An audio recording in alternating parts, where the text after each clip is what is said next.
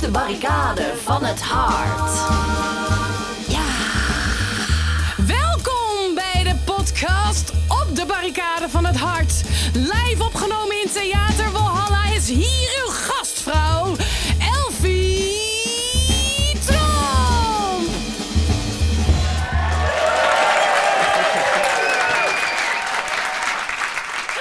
Dankjewel, dankjewel. Wat fijn en welkom aan de lieve mensen hier in de zaal en welkom aan de leuke mensen thuis. Want dit is een theatershow in wording en een podcast. Die is begonnen bij... Nou, mijn verlangen om het ultieme protestlied voor deze tijd te gaan schrijven. En de komende maanden heb ik allerlei werksessies met verschillende artiesten die niet alleen bijzonder en mooi, maar ook volgens mij heel belangrijk werk maken. En ik krijg zo, samen met jullie, een kijkje in de keuken van het maakproces en ik neem jullie daar hopelijk allemaal in mee. Het komende uur ga ik samen met een gast de diepte in van zijn of haar werk en werkwijze. En we hebben het over dat chique woord, engagement. Waarom doe je wat je doet? En wat voor invloed heeft dat op de wereld? Ja, stellen jullie zelf ook maar eens die vraag. Goed, grote vraag inderdaad. En het is met deze podcast en deze show een beetje zoals in het echte leven. We gaan ontzettend ons best doen, uh, maar we kijken wel waar we komen. Goed. Mijn gast van vandaag heeft een ongelooflijke staat van dienst. Meer dan twintig jaar staat hij op gehakte laars op vrijwel elk podium in Nederland. Zijn publiek tot tranen toe te roeren. En niet alleen in Nederland. Maar ook in het buitenland is hij een welkome gast. Jarenlang werkte hij onafgebroken aan zijn eigen genre muziektheater. Oldschool cabaret of ja, een nieuwe soort revue, maar dan naar deze tijd gebracht. En hij speelt al zijn hele carrière eigen werk, maar ook veel vertolkingen van bestaande nummers. En zijn grote doorbraak lag bij zijn eigenzinnige Bowie-covers.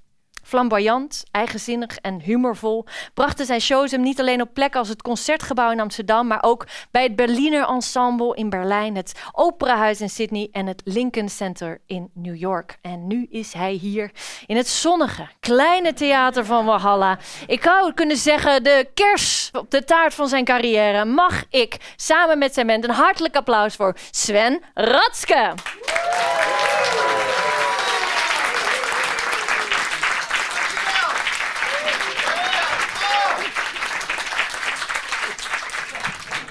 Goedemiddag. Och, wat is dat lang geleden dat ik hier uh, in deze grote zaal heb gestaan. Dankjewel Elfie voor de uitnodiging.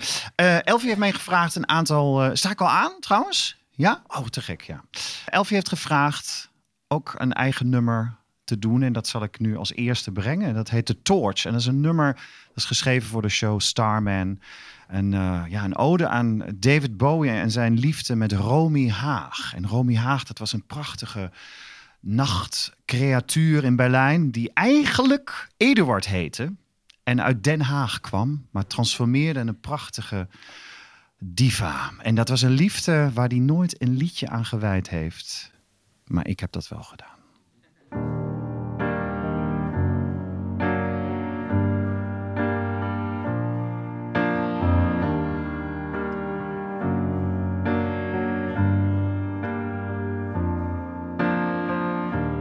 Bar of illusions, of vagabonds and Berlin girls. She's got me doing double takes. She's stronger than a sailor. Supreme Senorita, laughing La Dolce Vita.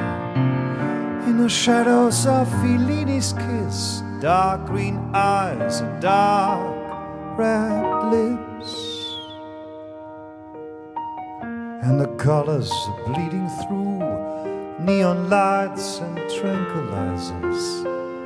Every boulevard's a disco in this town where no one sleeps. And when we dance, flags burn all over the world, as fierce as the wild night. You're the queen of the burning girls.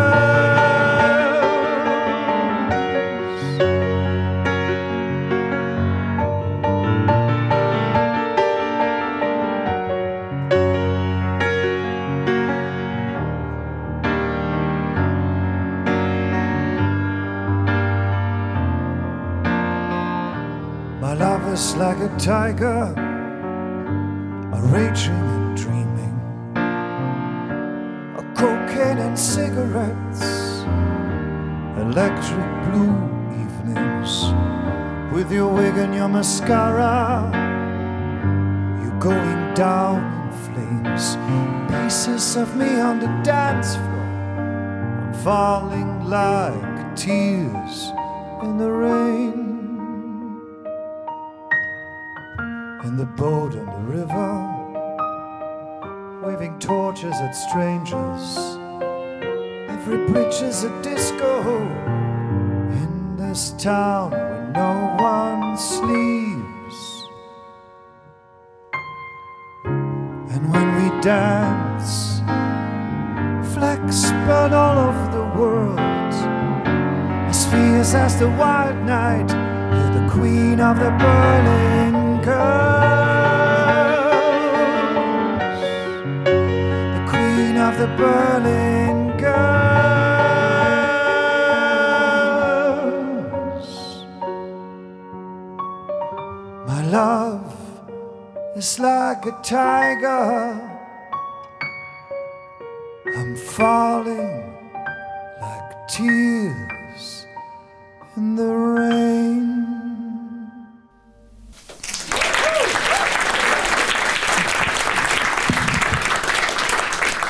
Kom lekker zitten, want het is niet alleen muziek, maar ook een verdiepend gesprek. Dus uh, Sven, The Torch. Zelf geschreven samen met uh, de Amerikaanse singer-songwriter Rachelle Garnier. Ik was zo benieuwd, dit staat ook op je album Starman, wat uh, voornamelijk Bowie-covers zijn. Hoe verhoudt jouw eigen werk, je eigen liedjes je tot de covers die je doet?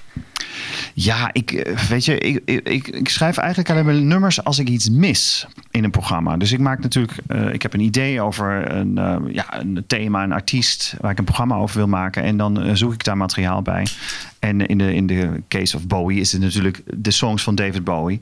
Maar ik miste een, een nummer wat een beetje over deze tijd ging. Over dat Berlijn, over die liefde. Daar had hij nooit inderdaad iets voor geschreven. Hij had wel heel veel nummers die waren beïnvloed. Uh, uh, bijvoorbeeld Boys Keep Swinging. Daar zit een heel beroemd iets waar hij dan zo met zijn hand lippenstift wegveegt. En hij komt ook als drag op. En dat was eigenlijk een beetje een hommage aan, aan Romy Haag. En ja, voor mij is dat dan uh, in de vertelling... Uh, denk ik, oh ja, ik mis dat nummer. En dan is er een noodzaak om het nummer te schrijven. Maar ik ben zeker niet een artiest die de hele dag thuis uh, ja, nummers moet gaan schrijven. Ik wil ook altijd dat die nummers niet zo opvallen van... oh, dat is zijn eigen nummer. Maar dat ze opgaan in het universum of in de, in de thematiek die ik dan uh, behandel. Dus ik, eigenlijk zeg ik ook nooit, oh nu komt er een eigen nummer. Dat heb ik van, vanmiddag hier even gedaan. Ja. Is dat dan niet soms ook jammer dat mensen niet weten dat het je eigen nummer is? Nou, kijk, wat, het is natuurlijk ook een kunst om een nummer je eigen te maken. Wat uh, iconisch is en wat, um, waar mensen herinneringen aan hebben. En wat ze op een bepaalde uh, manier in hun leven iets betekent. Um, ik, ik zie mij toch altijd ook meer als theatermaker. Dat je die nummers, ja, ik noem het ook wel eens drie minuten, vier minuten drama's. Clips, films waarin je eventjes kunt duiken. En die je inderdaad weer ke- kunt hervertellen. En uh, dat is op zich ook een uh, kunst, denk ik. En die doe je heel goed. Ja, dat zijn jullie met me eens, toch? Het is misschien een beetje gek om een reeks over protestliederen met jou te starten, Sven. Want ja, je staat niet echt uh, op de Gay Pride of bij de Women's March met je vuist omhoog. Maar toch vind ik jouw oeuvre uh, als geheel wel een protest. Namelijk een soort protest tegen hoe het hoort. Hoe je het zou moeten doen. Uh, en wat jij doet breekt volgens mij een lans voor de eenling. Het is een soort pleidooi om te doen wat je wil. Tegen de tijd in, tegen Nederlandse theatertrends in, tegen gender in. Um, kun je je daarin vinden? Nou, dat vind ik heel mooi uh, hoe je dat gezegd hebt. Ja, het is natuurlijk, kijk, je begint met iets. En um, toen ik begon, uh, lang, lang geleden, uh, toen, toen deed ik dit. Omdat dit, d- d- dat moest ook nog ontstaan. Dat moest zich ontwikkelen. Maar ik had natuurlijk geen boek, geen regels. Er was niet iemand die zei, nou, dit en dit moet je doen. Ik heb niet de Kleinkunstacademie of een theaterschool op dat moment bezocht. En achteraf ben ik daar heel blij om. Dat ik mijn eigen weg, zeg maar, kon vinden. En ik wist wel altijd, ik wil niet per se um, uh, in een box, in een, in, een, ja, in een category horen. Ik wil een soort vrijheid hebben. En nou ja, wat je al in de aankondiging zei, cabaret, dat is eigenlijk iets wat ontzettend veel vrijheid biedt. En dat kennen wij in Nederland iets minder. Um, dat komt natuurlijk echt zo'n beetje uit het Berlijn. In New York heb je dat ook heel veel. Dat zijn, het is echt een personality die op het toneel staat. Of dat nou een hele grote zaal is of een hele kleine zaal. En die haar of zijn verhaal gewoon vertelt. En door middel wel altijd van muziek. En vaak hele goede muzikanten. Zodat je natuurlijk ook kunt gaan vliegen. Ja, cabaret is echt iets anders dan cabaret. Ja, absoluut. Ja, ja. Het is ook niet zozeer dat het inderdaad uh, veel gepraat en, en, en hele lange conferences is. Daar uh, heb ik dan wel weer last van. Um, maar uh, nou ja, in Berlijn is dat, is dat bijvoorbeeld wel meer een traditie dat je, wat ik ook heel fijn vind, om een verhaal te vertellen en dan het aansluitende lied, dat het verhaal eigenlijk doorgaat in het lied. Ja. Kunnen we daarbij stellen dat je eigenlijk meer van het hart bent dan van de barricade? Ja, ik ben wel uh, natuurlijk iemand die zich heel erg inzet voor eigenheid. En dat vind ik heel belangrijk. En, maar ik ben niet een, uh, iemand die bijvoorbeeld politieke songs gaat zingen. Of nu, uh, ja, Rutte heeft het niet goed gedaan en daar ga ik nou een nummer over schrijven. Ik bedoel, uh, iedereen weet al dat wat hij niet goed heeft gedaan of wat wel. Dus ik bedoel, moet ik niet ook nog in zo'n avond, in een theateravond, uh, daar, daar dat aankaarten? Ja, daar, daar heb je weer andere artiesten natuurlijk voor, maar... Nou, ik heb misschien een stomme vraag hoor, maar wat hoop jij teweeg te brengen als mensen naar jouw show komen? Uh, nou, ik denk wel, ik hoor dat steeds meer, gelukkig, uh, dat jongelui uh, zeggen, ja, ik, uh, um, jij geeft mij moed of jij geeft mij een, je hebt mij uh, mijn ogen geopend van, oh ja, ik kan eigenlijk wel doen wat je wil. En dat is natuurlijk wel, uh, there are no boundaries, er zijn geen grenzen aan wat je daar op het toneel doet.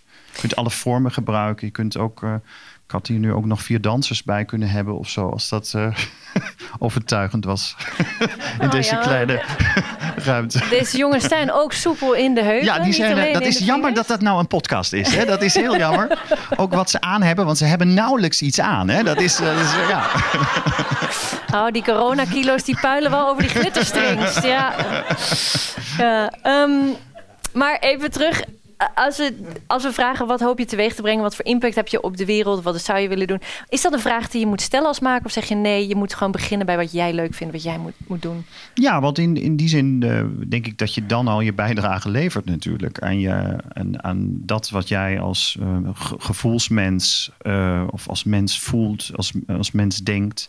Um, dat is inderdaad... Um, Het, het kan bevrijdend werken, ja. Ik, ik, had een, een, ik doe ook Hedwig en die Angry Inns. Daar speel ik een transseksuele punkdiva in Berlijn. Is dat een productie, hele leuke productie. Komen we hopelijk nog naar, mee naar Rotterdam ook. En daar was een oudere dame... En die echt met uh, heel lief en die een beetje bibberend mij zo'n roze envelop uh, gaf. En daar had ze een hele lange brief van een paar pagina's. En zei ze, ja, lees alsjeblieft als ik er niet bij ben. Want ze vond het doodeng.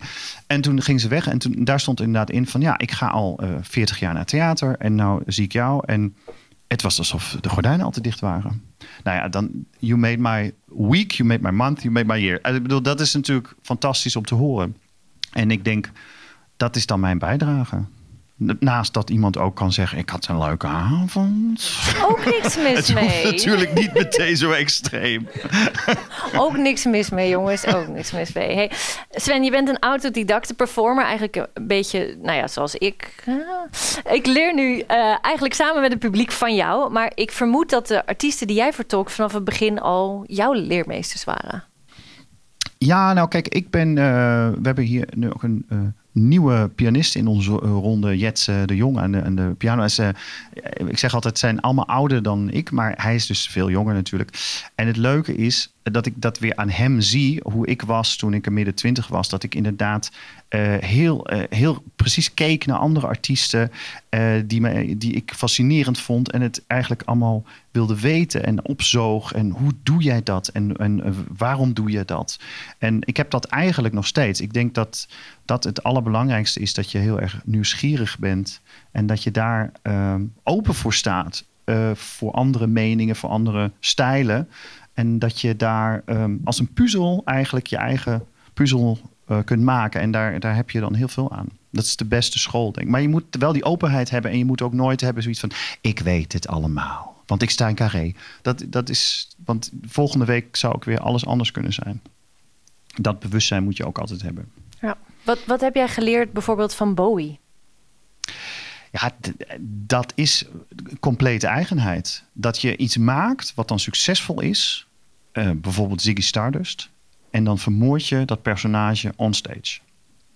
Nou, dat is sowieso al, ten eerste is dat de opera voor mij. Dat is echt theater. Te, sowieso dat je natuurlijk elke keer weer een alter ego, een personage verzint. En daarom een heel universum eigenlijk.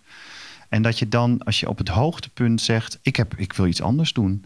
Nou, dat is echt lef. En lef is ook iets wat uh, vindt bij, bij een aantal artiesten. Heel, ja, dat is gewoon, maakt het heel erg interessant. Wauw, die durft gewoon iets totaal anders nu te gaan doen. Ja. En kijk, en dan gaat het niet om, oh, hoeveel ga ik daarmee verkopen? Of zal mijn publiek blijven? Mm. En ik denk dat dat ook heel belangrijk is, dat je niet... Ja, je kunt ook snel een has-been worden, want roem of uh, het succes is uh, maar van een hele korte duur eigenlijk. Ja. Een hoogtepunt. Maar kijk naar alle grote artiesten. Dat hoogtepunt is altijd maar eventjes. En wij onthouden dat hoogtepunt gelukkig wel. Maar om je elke keer weer nieuw uit te vinden en ook ja, risico's in te gaan, dat vind ik uh, heel fijn. Als je covers gaat maken, zeker van grote iconische sterren zoals David Bowie, dan is Her, herinterpretaties. Herinterpretatie, oké, okay, sorry. Is, is, dat, is, is covers eigenlijk nou, covers, uh, toch? Plat? Covers is, dat is een beetje, ja, dat is meer een coverband. En dat, nee, dat is inderdaad wel iets anders. Nou, ja. Dat sluit wel ja. goed aan bij mijn vraag. Want mijn vraag is, het staat natuurlijk wel op gespannen voet met um, herinterpretatie of eigen, eigenheid en imitatie. Waar ja. ligt dat spanningsveld ja. voor jou? Ja, imitatie. Uh, zo'n heel mooi nummer van uh, zo'n oude jazzdame zegt, dat was nu een slechte kopie. Ja, dat, imitatie is altijd is niks. Hmm. Ik bedoel, waarom zou je, naar een, waarom zou je uh, iets bij de Bijenkorf kopen uh, of bij de Vibra kopen wat bij de Bijenkorf uh, het origineel ligt of zo? Weet je, zo, zoals een designstoel, dan zie je zo'n imitatie. Er is altijd iets mis mee. Dat is altijd niet zo zoals het origineel. Dus, uh, maar een herinterpretatie is wel iets anders. Uh, vooral bij, als we het over David Bowie hebben, die heeft natuurlijk hele goede muziek geschreven. Hele mooie teksten, hele vertaal, uh, vertellende teksten. Die heeft personages bedacht, zoals Major Tom, die elke, ja, elke tien jaar dook die weer op in een volgend nummer. Dat is elke tien jaar vertelde die het verhaal verder. En uh, dus het is heel waardevol. En daar kun je inderdaad je eigen... proberen je eigen draai aan te geven. In de werksessie eerder deze week gaf je me de tip... Um, als je een cover doet, heb je het verhaal van het lied... en je hebt je eigen verhaal. En als je je eigen verhaal weet waarom je dat lied wil doen... dan, mm-hmm. dan komt dat lied en die cover of die herinterpretatie... komt dan wel vanzelf. Ja, ja nou oké. Okay. Ja, dat is, uh, is heel simpel. We hadden maar een paar uurtjes. Uh, nee, maar het is wel heel belangrijk dat je weet... waarom wil ik dit nummer doen? Wat spreekt mij daaraan... zo aan, wat ontroert mij aan dat nummer, wat, wat irriteert mij aan dat nummer, kan ook zijn. Laten we het even hebben over Heroes van David Bowie. Is daar iets aan dat nummer wat jou irriteert?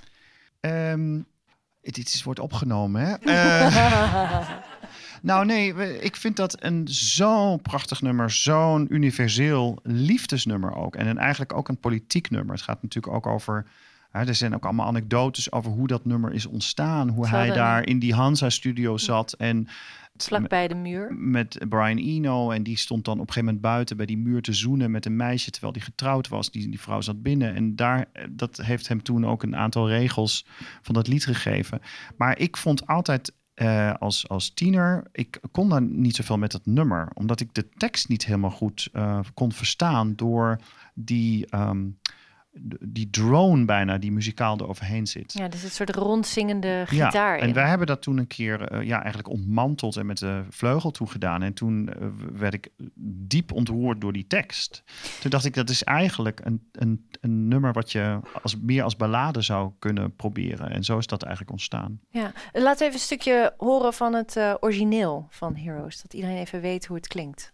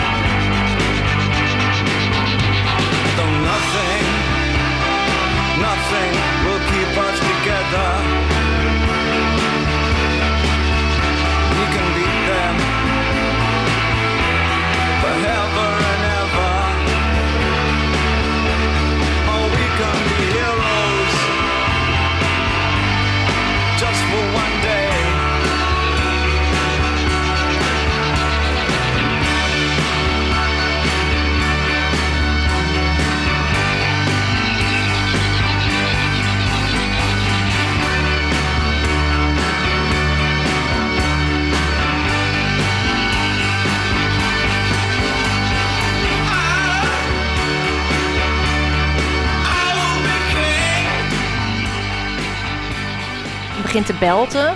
Uiteindelijk wordt dat echt gekrijs. Um, ik ben heel benieuwd wat, uh, wat jij daarmee hebt gedaan. Zou je dat... Uh... Hebben jullie dit nog nooit gehoord van mij dan? Ah, je, wil je dat ik het heel doe? Graag, ja? Ja? Heel graag. Ja, dat is natuurlijk echt, nou, dit is natuurlijk echt killing, hè? Dat je dan zo... Ja, we laten je even het origineel horen. Hey, succes, hè? Dank je, Elfie, voor de uitnodiging. Ja, echt leuk, hoor. Ik denk dat het vaker komt.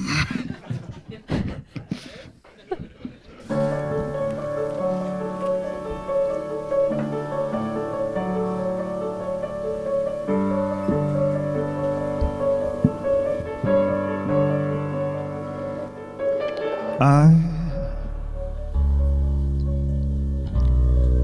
I wish you could swim.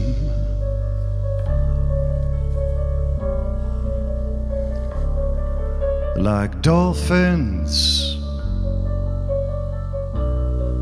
like dolphins can swim.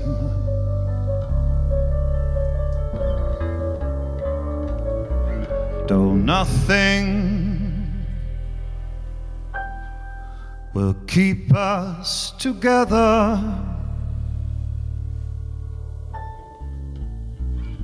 we can beat them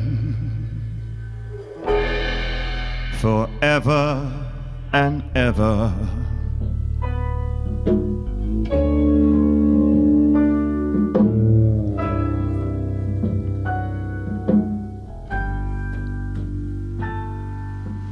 I I will be king.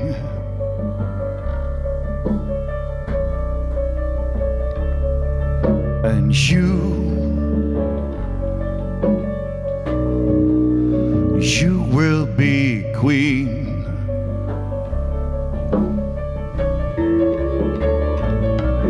Though nothing will drive them away,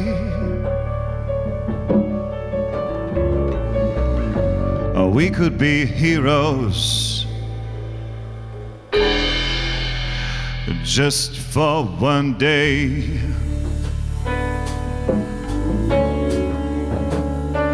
We could be us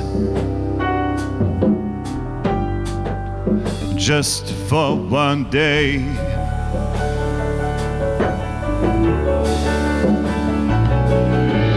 I I can remember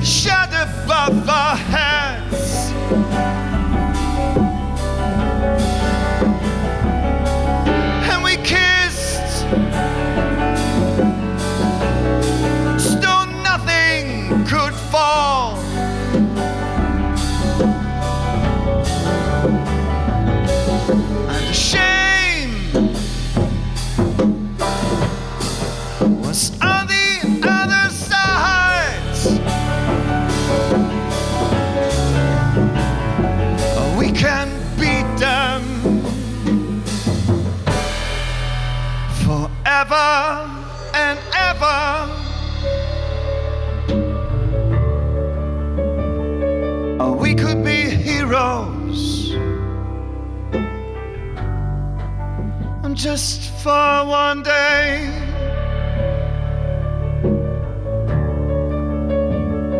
Oh, we could be heroes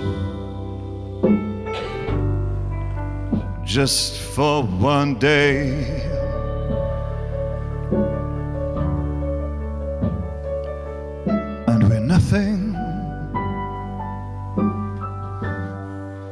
Nothing will help us, or maybe we're lying. Then you better not stay.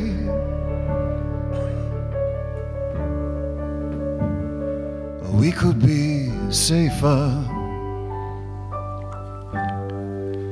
Just for one day.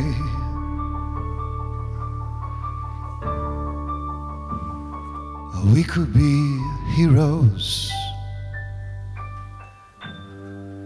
Just for one day.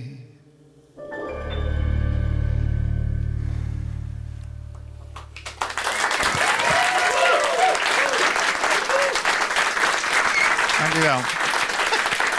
Dit is zo raar allemaal. Nee, dit is, weet je wat, ik zat, ik zat uh, omdat als ik een voorstelling doe, mm-hmm. dan zit ik in een soort cocon van theatraliteit en dan kom ik binnen en dan ben ik Sven Ratzke en dan doe ik mijn show en dan zuig ik jullie daar eenmaal in mee. Maar nu moet ik dan de hele tijd hier naast de fantastische Elfie Tromp zo gaan zitten en weer, weer, weer een beetje mezelf zijn. Jezelf. Zo, hè? Mm. Ja, en natuurlijk, dat is zo mooi, hè? Het is allemaal ook een illusie op toneel. Vandaar die hoge laarzen.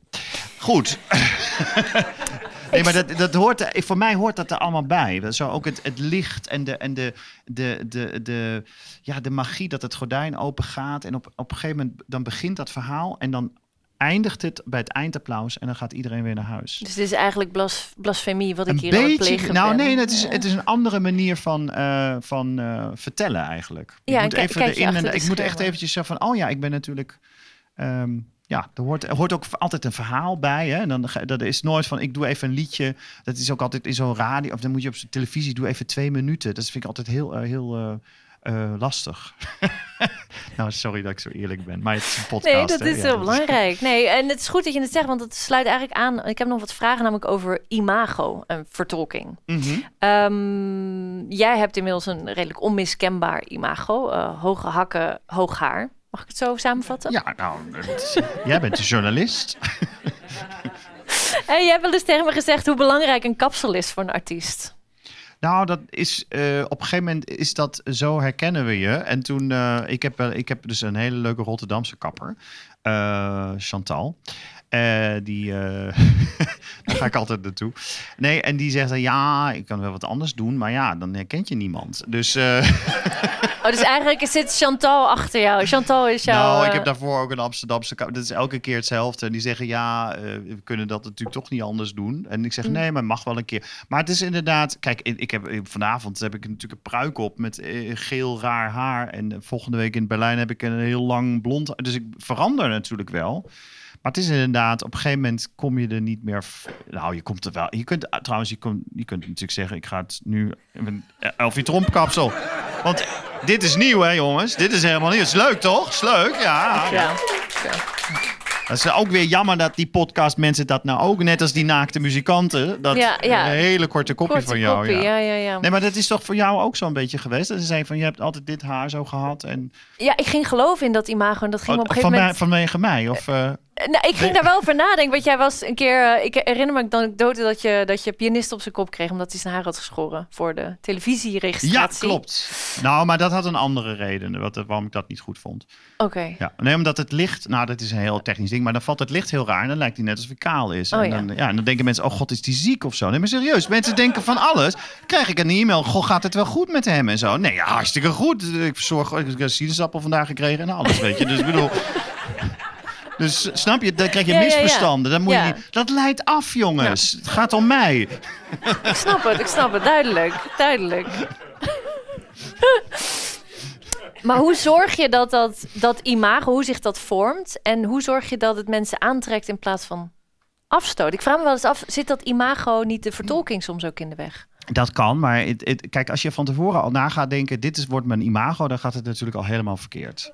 Je kunt niet, niet als artiest denken, weet je wat, ik ga rood haar doen. En dan ga ik uh, altijd uh, gimpies dragen. En dat, het is iets wat ontstaat. En, dat, en, dan, en dan kun je inderdaad de keuze maken, ga ik daar altijd... Uh, uh, Brigitte Kaandorp bijvoorbeeld, als mm. voorbeeld. Die heeft, die, die heeft natuurlijk uh, fantastische comedienne. I can't call her my friend. Maar zij heeft altijd, ze moet altijd wat stunteligs een beetje hebben. En dat heeft ze dus in de kleding ook als... Uh, stagepersoon.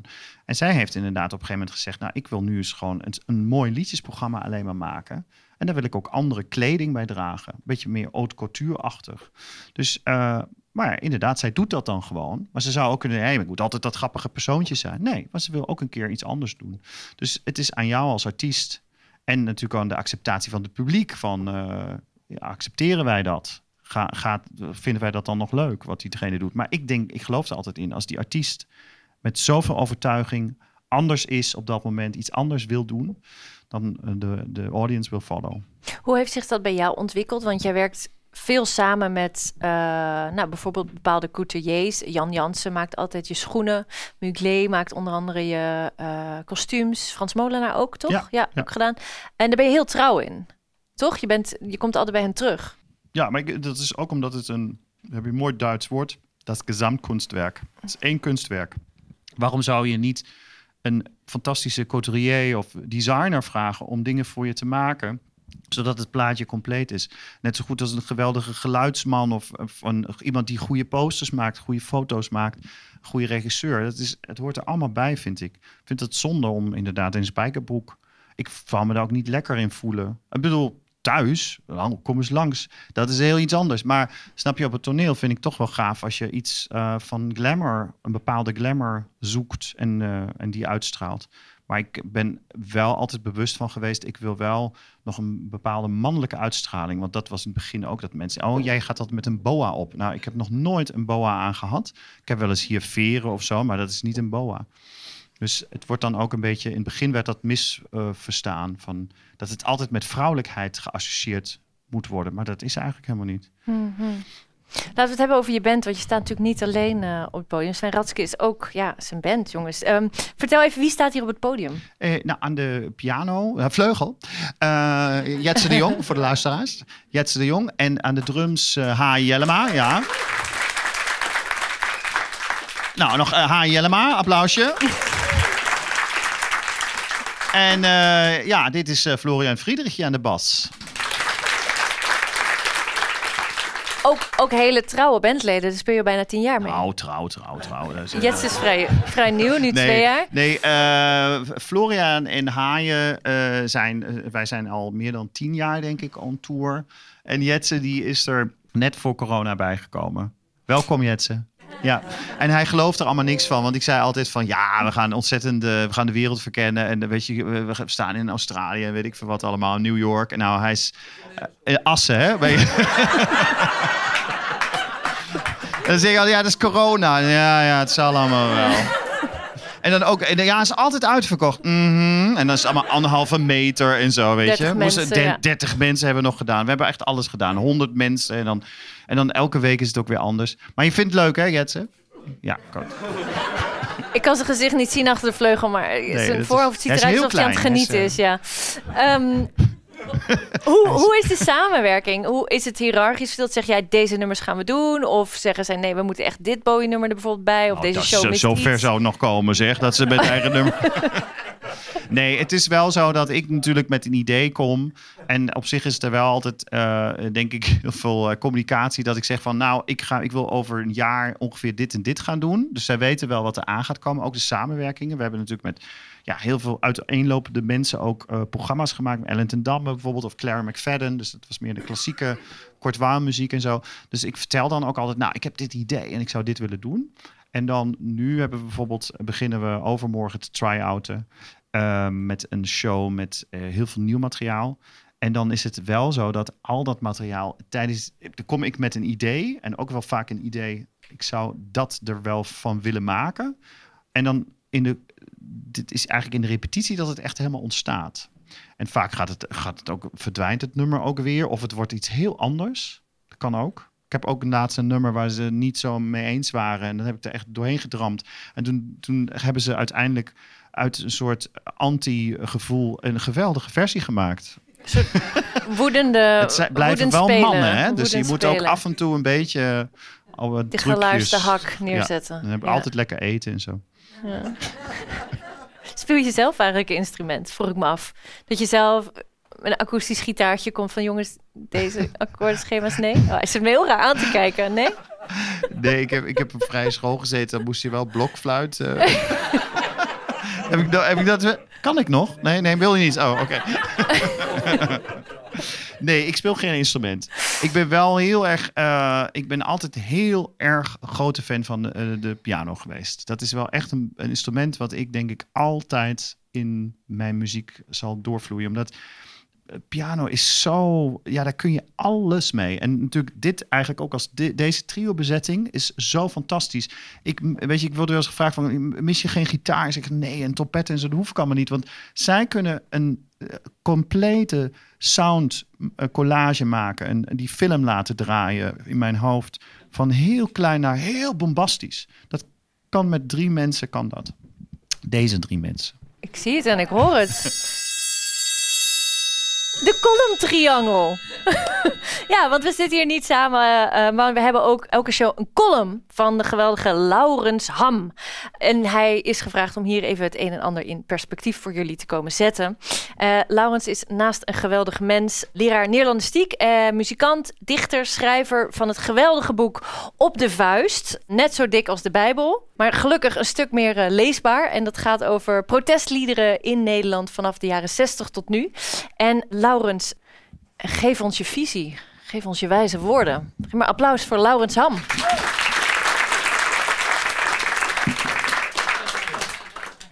Ik had toch mijn uh, hoge hakken moeten meenemen. En mijn hoge haar natuurlijk. This machine kills fascists. Dat was de tekst die de legendarische Amerikaanse protestzanger Woody Guthrie rond negentien drieënveertig op zijn gitaar plakte. En hij werd mede door die actie een boegbeeld van links-Amerika. Het symbool van hoe folkmuziek, want dat speelde hij, als een wapen in de politieke strijd kan werken. Het waren mannen als Guthrie, Pete Seeger, Bob Dylan en in Nederland Boudewijn de Groot en de uh, helaas minder bekend geworden Armand, die onze voorstelling bepaalden van protestmuziek. Wie denkt aan een protestzanger, die ziet een man, gewapend met een akoestische gitaar, het ging er al even over, op de barricade voor de rechten van de onderdrukte. En ook in de eenentwintigste eeuw is dat beeld nog springlevend. Ook buiten de westerse wereld. Zo ging de Egyptische protestzanger Rami Essam na de protesten op het Tahrirplein in tweeduizend elf als de stem van de Arabische revolutie de wereld in. Zulke heroïsche individuen, dat zijn echte blikvangers. En niet alleen in de geschiedenis van de protestmuziek. Ook als het over activisme meer algemeen gaat, kennen we prachtverhalen over eenzame dwarsliggers. Denk aan Greta Thunberg, die helemaal alleen in augustus tweeduizend achttien voor het Zweedse parlementsgebouw ging zitten en een schoolstaking begon.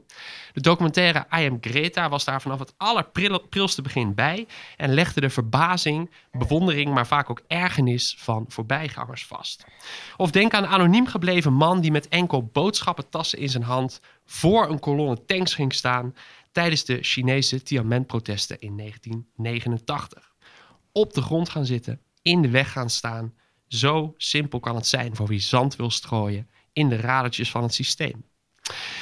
Maar laten we niet vergeten dat er naast ieder heroïsch individu iemand anders staat. Iemand die verloren met een eenzaam spandoek staat te zwaaien.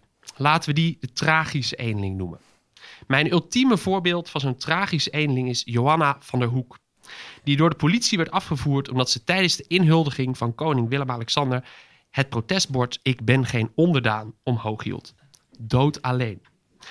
Altijd als ik beelden zie van koekhappende leden van het Koningshuis of als ik lees over de volgende bestseller van een lid van de koninklijke familie, denk ik eventjes aan Johanna. Ze is geen onderdaan. Good for her. We zouden geen van allen onderdaan moeten zijn, maar we waren even te druk met hossen om erbij stil te staan. Om te zorgen dat een heroïsch individu geen tragische eenling wordt, is er dus denk ik nog iemand anders nodig. Laten we die de slimme volger noemen. Dat was de persoon die Greta Thunberg's social media berichten als een van de eerste oppikte. En gewoon mee ging staken. Of de Chinese demonstrant die niet zo beroemd werd als Tankman, maar die wel de klappen opving. Of de activist die begon mee te zingen met Rami Essam's protesthit Irhal. Die slimme volger is deel van een groep en zo'n groep heeft niet altijd een beste reputatie. Massa's worden vaak gezien als onberekenbaar of juist als griezelig volgzaam. En toch denk ik dat het ook de slimme volgers zijn die we nodig hebben. Niet alleen de heroïsche individuen die natuurlijk cruciaal zijn als wegbereiders van iedere verandering.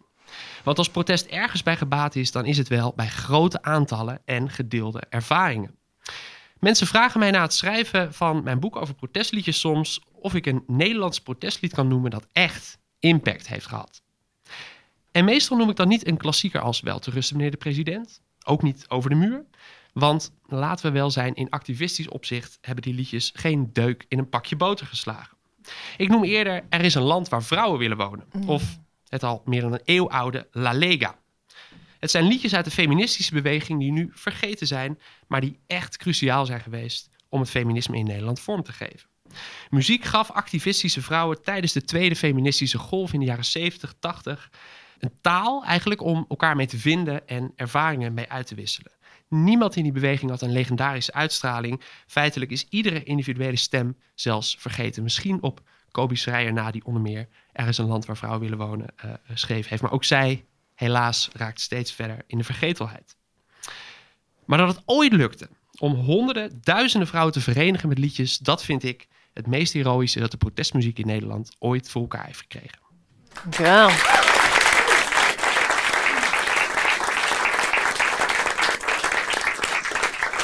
Nou Sven, goed nieuws. We zijn al over de helft. Ja, um, ik zie dat je band een beetje staat te verpieteren. Dus ik wil jullie heel graag uh, vragen om nog wat voor ons te spelen. Want uh, dat kun je best. Maar voordat je gaat, voordat je gaat... Ja, pak even de microfoon. Ik wil dat je me iets gaat vertellen over Hildegard Knef. Um, die kreeg ik als huiswerk mee.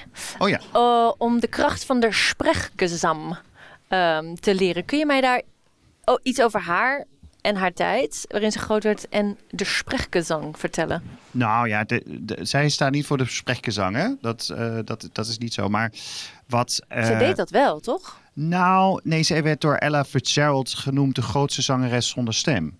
Omdat ze... Ja, maar ja, zij was... Dat is nou heel erg interessant aan haar. Zij was natuurlijk uh, na Marlene Dietrich... Zij was ook een beetje een protégé van Marlene Dietrich.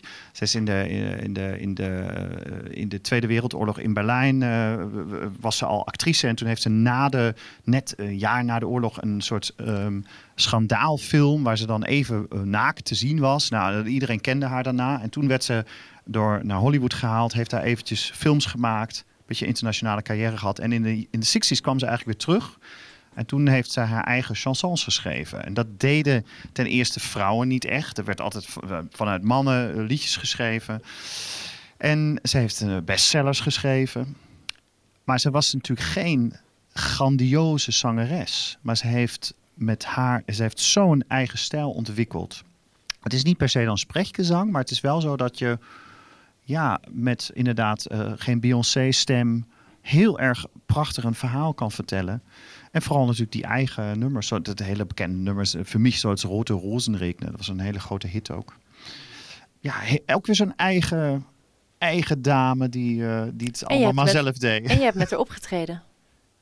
Niet opgetreden. Ik heb, ik heb voor haar opgetreden. En uh, heb haar toen een aantal keer morgen leren kennen in een film. Uh, heb ik een lied voor haar gezongen. En dat was eigenlijk het begin van mijn carrière in tweeduizend één in Berlijn. Ik was net daar. En toen, uh, ja, toen, toen uh, mocht ik bij haar een paar keer langs en zo. Dus het was eigenlijk uh, listen and learn. Uh, let's listen and learn, want let's je gaat haar zingen. Learn, ja. Ik heb hier eigenlijk nog een kort verhaal over. Maar ja, daar weet ik niet of, dat, of we geen tijd voor hebben. Oh, jawel hoor, neem, ja? het. neem je tijd. Ja, dat is, dat is wat ik net zei. Dat, je, dat, dat we zo realistisch nu, een realistisch verhaal... en nu komt er een verhaal wat veel realistischer is. Maar dan verzonnen. Maar toen ik uh, dus naar, naar Berlijn ging, dames en heren... maak nou niet alles kapot. Sorry. Als ik geweten had dat dat zo'n middag was geworden hier. Nee, mijn lieve mensen, toen ik naar Berlijn vertrok, de stad van mijn grootouders, Ratzke is een Berlijnse naam. Toen kwam ik in het huis van de zangers. Dat was op de Prenzlauer Allee tweehonderdvier in het oosten van de stad. En in dat huis woonden alle beroemde Duitse zangers. Marianne Rosenberg, Gisela May, Ute Lember. In de gang hoorde je... Nina Haken, die woonde daar helemaal niet, maar die liep altijd door de gang. En het principe van het huis was, des te beroemder je was, des te hoger mocht je wonen. Nou, ik als beginneling mocht op de eerste etage wonen, pal boven de deuner. Maar op de hoogste etage, in het penthouse, daar woonde de grootste, de mooiste Duitse diva die we ooit hebben gehad, na Marlene Dietrich. Een vrouw die haar eigen nummers schreef in de zestig's, die zelfs in Hollywood films had gemaakt. En elke zondagochtend liep ik al die trappen omhoog, klopte zacht aan haar deur. En na een aantal seconden ging de deur op een kiertje open. Een mooie oude hand gaf mij een volle vuilniszak. En zo heb ik, dames en heren, elke zondagochtend het vuilnis van Hildegard Knef in den Hinterhof gebracht. En Hildegard Knef heeft een chanson geschreven, dat is zo waar. Het is alsof het voor ons artiesten geschreven is. Het gaat namelijk over dat gevoel dat je hebt na een optreden, dat je naar huis komt en je kunt nog niet slapen. Je loopt door het huis, je drinkt wat, je googelt jezelf. Moet je niet doen. Dan drink je nog meer. Ook niet goed. En op een gegeven moment kijk je uit het raam en je ziet dat het al langzaam licht geworden is. De buren zijn al op weg naar hun werk. En dan, dan ben je eigenlijk te moe om nog te gaan slapen.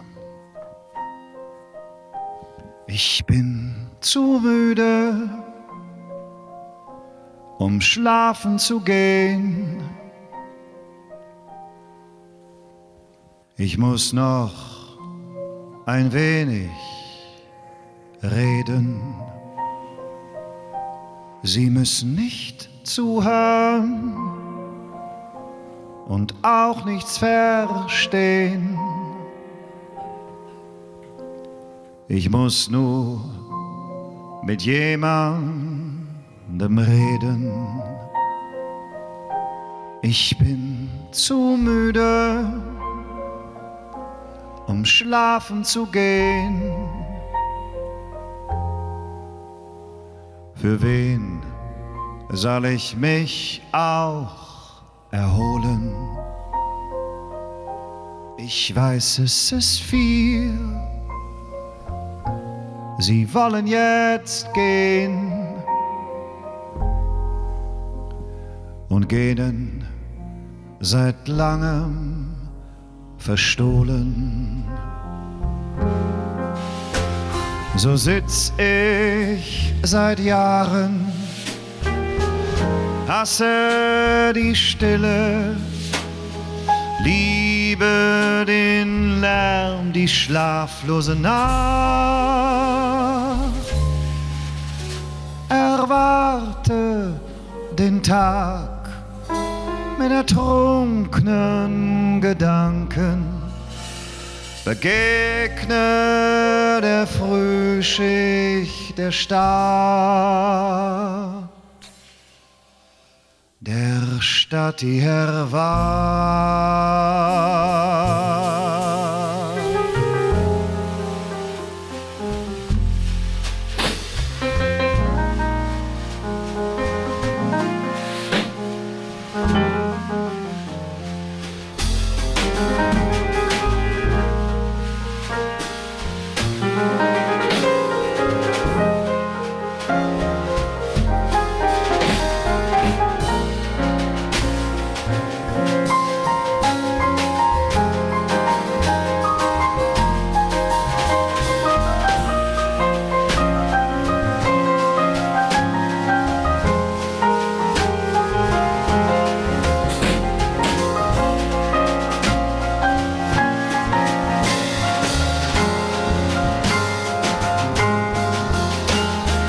Sitz ich seit Jahren, hasse die Ruhe, liebe den Puls, die eilige Nacht, versinke im Licht des mutlosen Tags. Erwarte die Stunde der Nacht, meiner schlaflosen Nacht.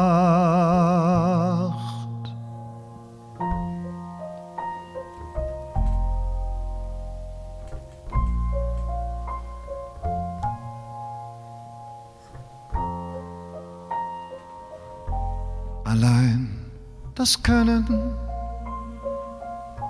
wir immer noch sein. Zu zweit ist man niemals gewesen. Wir kennen uns nicht und erkennen uns doch. sind Schatten der Schatten gewesen.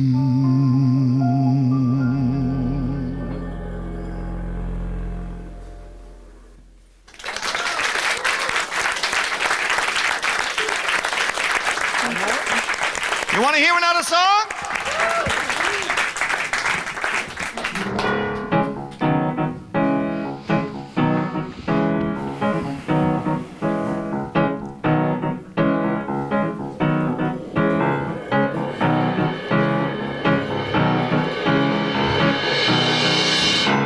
Misschien te laat geboren, of in een land met ander licht. Ik voel me altijd wat verloren, dan toont de spiegel mijn gezicht. Ik ken de kroegen, kathedralen, van Amsterdam tot aan Maastricht. Toch zal ik altijd weer verdwalen, dat het de zaak in evenwicht. Laat me, laat me. Laat me mijn eigen gang maar gaan. Laat me, laat me. Ik heb het altijd zo gedaan.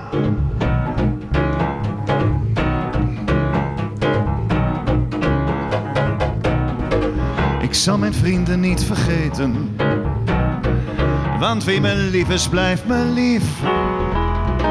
Maar waar ze wonen moest ik weten, wat ik verloor hun laatste brief. Ik zal ze heus wel weer ontmoeten, misschien vandaag, misschien over een jaar. Ik zal ze kussen en begroeten, het komt vanzelf weer voor elkaar.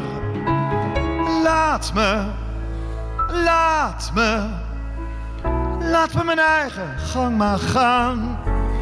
Laat me, laat me, ik heb het altijd zo gedaan.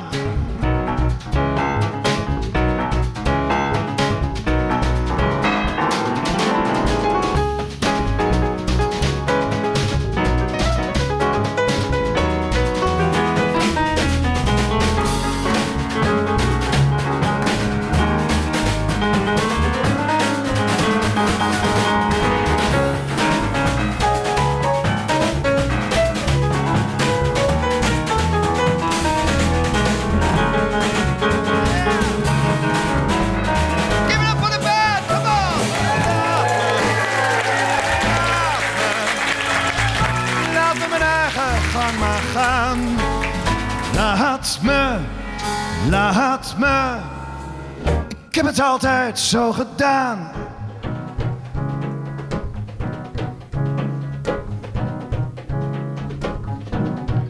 Ik zal ook heus wel een keertje sterven, daar kom ik echt niet onderuit.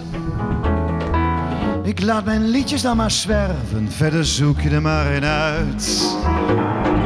Maar voorlopig blijf ik nog jouw zanger, jouw zwarte schaap, jouw trouwe fan. Ik blijf nog lang, liefste gelanger, en laat me blijven wie ik ben.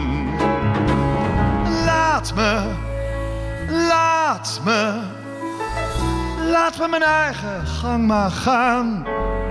Laat me, laat me, ik heb het nog nooit zo gedaan. Lasst mich, lasst mich, lasst mich so bleiben, wie ich bin. Lasst mich, lasst mich, mit allem für und wiedersehen.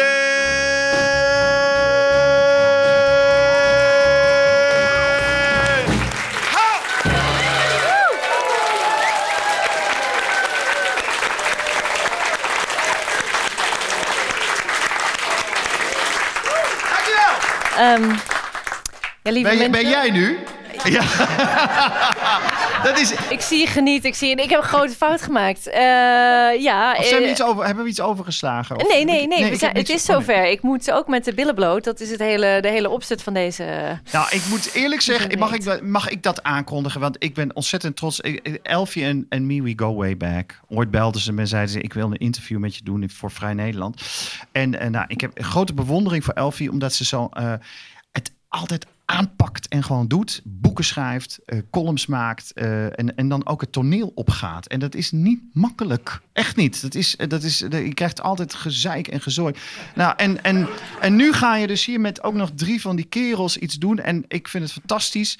Um, maar jij gaat het waarschijnlijk zelf aankondigen wat je gaat doen, hè? Of... Nou, ik pak even de tekst erbij, want die ja, is er nog niet precies. helemaal... Precies, oh ja, kijk, kijk, ik maak maar, een bruggetje. Heel ik maak, goed, ik, ik heel soepel. Dat, maar dat, ik, uh... ik ben wel benieuwd, want jij geeft eigenlijk geen les. Hoe vond je dit om te doen? Want je moest dus mij dan coachen. Nee, ik geef inderdaad geen les, want uh, ja, daar heb ik geen geduld voor. Uh, en met alle respect naar alle leraren.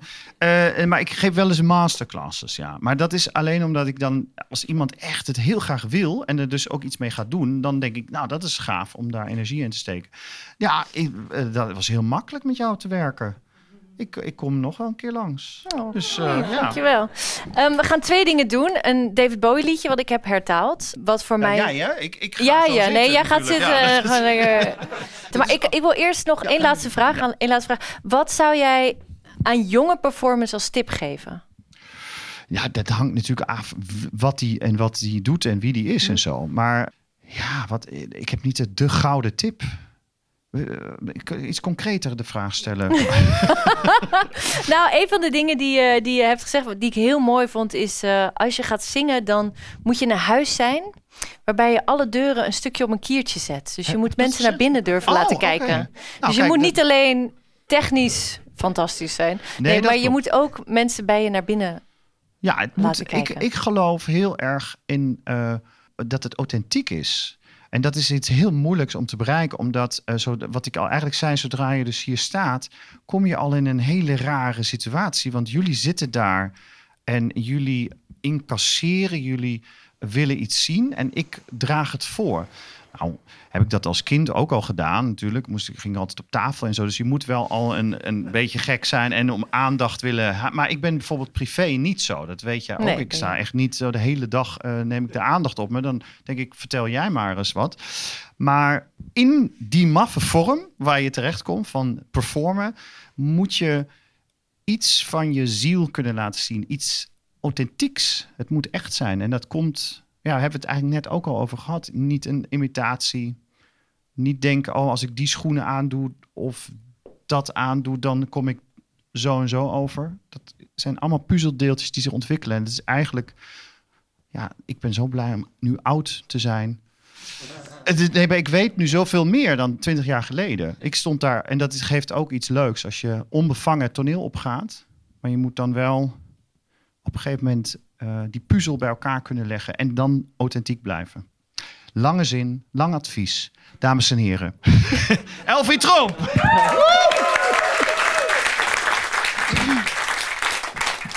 Uh, de sprechgezang, hier kwam die.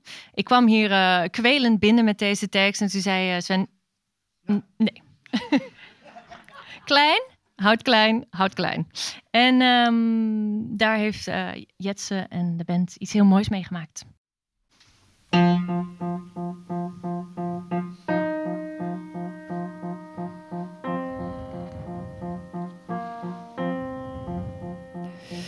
Dit is voor degene met te scherpe tanden en een mond die niet gehoorzaamt als een hond. Die weigert te likken aan belangrijke handen en als iedereen slaapt ben jij het die gromt. Dit is voor degene die alles denkt te doorzien, maar zelf ook doorzichtig is. Wiens hart zo vaak gejaagd klopt als een dier in een te kleine kooi. Vonk het leven, vonk het leven.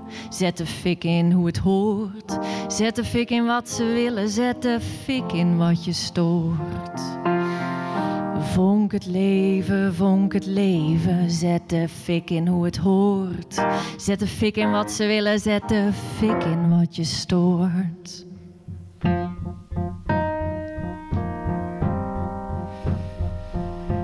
Dit is voor degene met het wilde haar dat zich verbergt in een keurig kapsel. Die de brave stappers draagt, maar van de wilde laarzen droomt. Dit is voor degene die verder wil vliegen dan ganzen ooit zijn gegaan. Die dieper wil graven dan wormen komen, maar het gevoel heeft stil te blijven staan.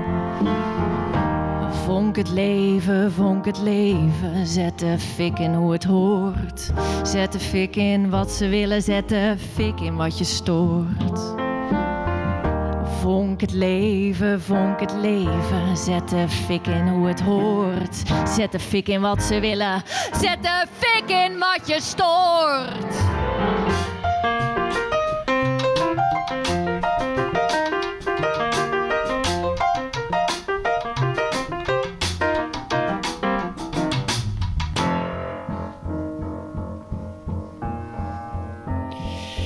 Ik zou wel anders willen, maar ik val er buiten. Ik heb er nooit echt bij gehoord. Ik val er buiten, zelfs als ik het probeer. Ik val er buiten, keer op keer. Ik val er buiten, tot jij beseft dat ik niet alleen ben. Ik val er buiten, maar ook jij alleen bent. En het enige wat je echt hebt, ik val er buiten, is je hart dat klopt en klopt. Ik val er buiten als de liefde van je leven aan de deur van het lot. Ik val er buiten, dus laat je niet verkillen. Ik val er buiten, laat je niet verstommen. Val er buiten, strijk jezelf af tegen de dag. Vonk het leven, vonk het leven, zet de fik in hoe het hoort. Zet de fik in wat ze willen, zet de fik in wat je stoort. Vonk het leven, vonk het leven, zet de fik in hoe het hoort. Zet de fik in wat ze willen, zet de fik in wat je stoort.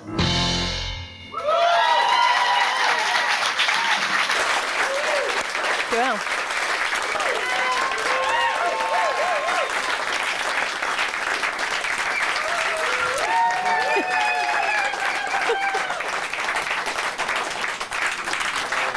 Liefjes. Geweldig. Oh my god. Woe. Jongens. Dankjewel, dankjewel voor het komen. Over een maand sta ik hier met Eva van Maan, een fantastische singer-songwriter. Uh, dit is terug te luisteren als podcast via alle bekende kanalen. Binnenkort bij Walhalla ook. Uh, jongens, de bar is open. Dankjewel voor het komen en uh, fijn. Dankjewel. Dankjewel.